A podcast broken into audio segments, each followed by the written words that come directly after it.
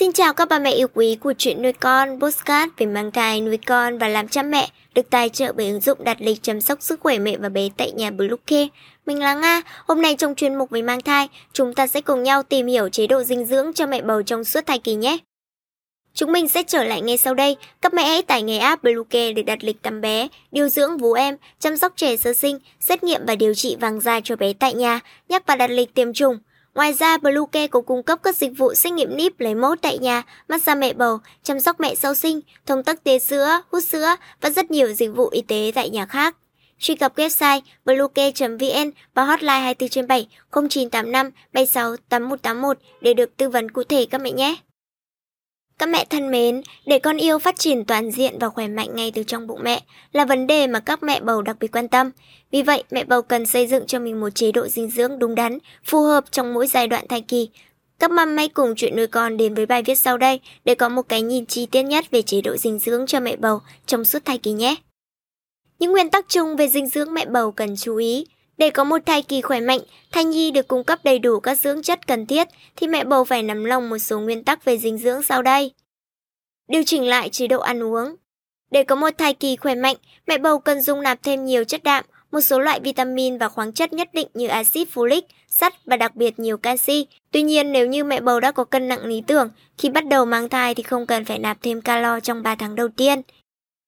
Biểu đồ tăng cân chuẩn cho bà bầu theo WHO, giai đoạn mang thai tam cá nguyệt đầu tiên từ 1 đến 2 kg, tam cá nguyệt thứ hai từ 4 đến 5 kg, tam cá nguyệt thứ ba 4 đến 6 kg. Sau 3 tháng đầu, mẹ bầu cần nạp thêm khoảng 300 calo mỗi ngày trong 3 tháng tiếp theo và 450 calo mỗi ngày trong 3 tháng cuối. Còn nếu mẹ bị thừa hay thiếu cân, mẹ cần nạp ít hoặc nhiều hơn lượng ở trên, điều này còn tùy thuộc vào mục tiêu tăng cân của mẹ. Loại bỏ hoàn toàn các thực phẩm có hại. Một số thực phẩm có hại cho mẹ bầu cần tránh ra, hải sản sống, sushi hay gỏi cá, sữa chua tiệt trùng, phô mai làm từ sữa chua tiệt trùng, pate, thịt gia súc, gia cầm sống hay tái, bia rượu, đồ uống chứa caffeine. Những loại thực phẩm này có chứa những loại vi khuẩn không tốt cho thai nhi, gần như tất cả các loại cá đều có chứa thủy ngân hoặc nguyên tố kim loại. Điều này sẽ gây tổn hại cực lớn đến sự phát triển trí não của thai nhi và trẻ nhỏ. Hiệp hội dinh dưỡng khuyến cáo các mẹ bầu chỉ nên tiêu thụ khoảng 300 đến 400 gram cá mỗi tuần, tương đương với khoảng 2 bữa ăn một tuần. Các mâm nên loại bỏ hoàn toàn bia rượu trong suốt quá trình mang thai vì chúng có thể gây ra các dị tật, khuyết tật, mất khả năng học tập và các vấn đề về cảm xúc ở trẻ. Mẹ bầu cũng nên cắt giảm hay tạm ngừng các loại thức uống có chứa caffeine, đặc biệt cần ngừng sử dụng ngay lập tức nếu bất kỳ điều gì bất thường khi sử dụng các loại thức uống này trong 3 tháng đầu tiên. Caffeine không chỉ trong cà phê mà còn có trong trà và các loại nước ngọt, nước giải khát. Các mẹ nên thận trọng khi sử dụng nhé. Trường hợp mẹ bầu thèm quá, mẹ cũng nên cố gắng giảm dần lượng dùng để tránh những tác dụng phụ như đau đầu. Nói không với ăn kiêng khi mang thai. Việc giảm cân trong thai kỳ tiềm ẩn rất nhiều nguy hiểm cho mẹ và em bé. Mẹ bầu ăn kiêng không chỉ đơn thuần là giảm cân nặng của cơ thể mà còn ảnh hưởng đến hàm lượng sắt, axit folic và những loại vitamin và khoáng chất thiết yếu khác. Mẹ bầu nên nhớ rằng mẹ không chỉ đang ăn cho một mà hai người đó ạ. Hãy cố gắng điều chỉnh lại chế độ dinh dưỡng nếu mẹ bầu đang có thói quen ăn uống kham khổ và chậm tăng cân nhé.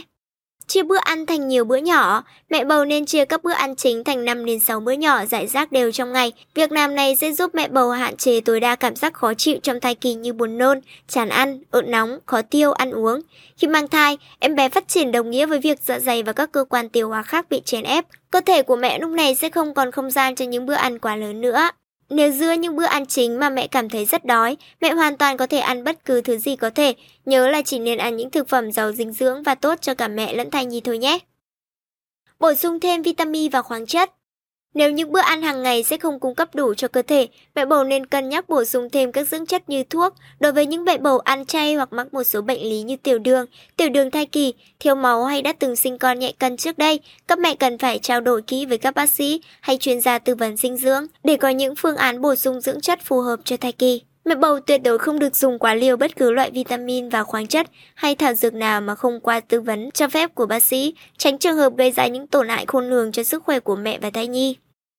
Acid folic Acid folic giúp phòng tránh các di tật ống thần kinh của trẻ. Ngoài việc bổ sung acid folic bằng thuốc, mẹ bầu cần bổ sung thêm những thực phẩm chứa acid folic như bông cải xanh, rau chân vịt, sữa và các chế phẩm từ sữa, ngũ cốc thô, quả bơ. Canxi Canxi không chỉ giúp cho xương chắc khỏe mà còn hỗ trợ hệ thống tuần hoàn, cơ bắp và thần kinh của mẹ bầu và thai nhi hoạt động bình thường. Vì vậy, mẹ bầu cần chú ý bổ sung 1,200mg canxi mỗi ngày.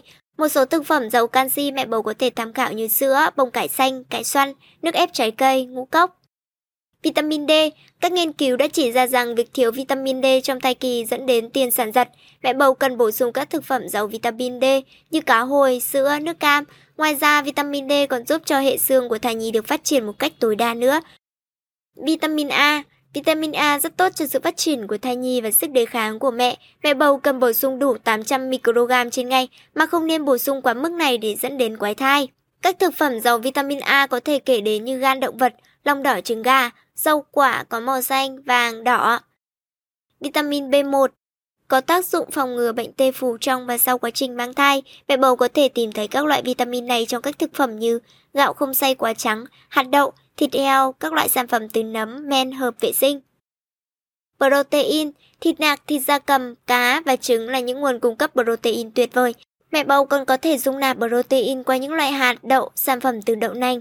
Việc bổ sung đủ protein giúp phát triển các mô và cơ quan của em bé, đặc biệt là bộ não, đồng thời hỗ trợ phát triển mô vú và tử cung của mẹ trong thai kỳ, cung cấp máu cho thai nhi.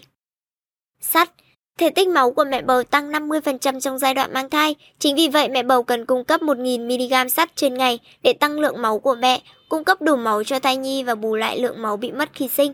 Mẹ bầu nên bổ sung sắt qua các loại thực phẩm như thịt đỏ, trứng, rau muống, củ dền và uống thêm nước trái cây chứa nhiều vitamin C để tăng cường hấp thụ chất sắt. Iốt Mẹ bầu cần bổ sung đủ lượng iốt trong thai kỳ để tránh nguy cơ sảy thai, thai chết lưu, sinh non. Lượng iốt bổ sung hàng ngày được khuyến cáo là 200 microgram từ các thực phẩm như rong biển, cá biển, muối ăn. Em bé sau khi sinh ra không có đủ iốt bổ sung khi mang thai sẽ gặp phải tình trạng chậm phát triển, cân nặng thấp, điếc, lé, liệt tay chân, nói ngọng. Không cần loại bỏ hoàn toàn vị ngọt ra khỏi chế độ dinh dưỡng. Mặc dù thực phẩm đã qua chế biến, thức ăn đóng gói hay các loại tráng miệng có đường không phải là những món ăn được ưu tiên trong thực đơn dành cho bà bầu. Tuy nhiên, mẹ bầu không nhất thiết phải loại bỏ hoàn toàn chúng ra khỏi thực đơn. Chỉ cần mẹ nhớ ăn một ngày vừa phải thì sẽ không gặp vấn đề gì đâu.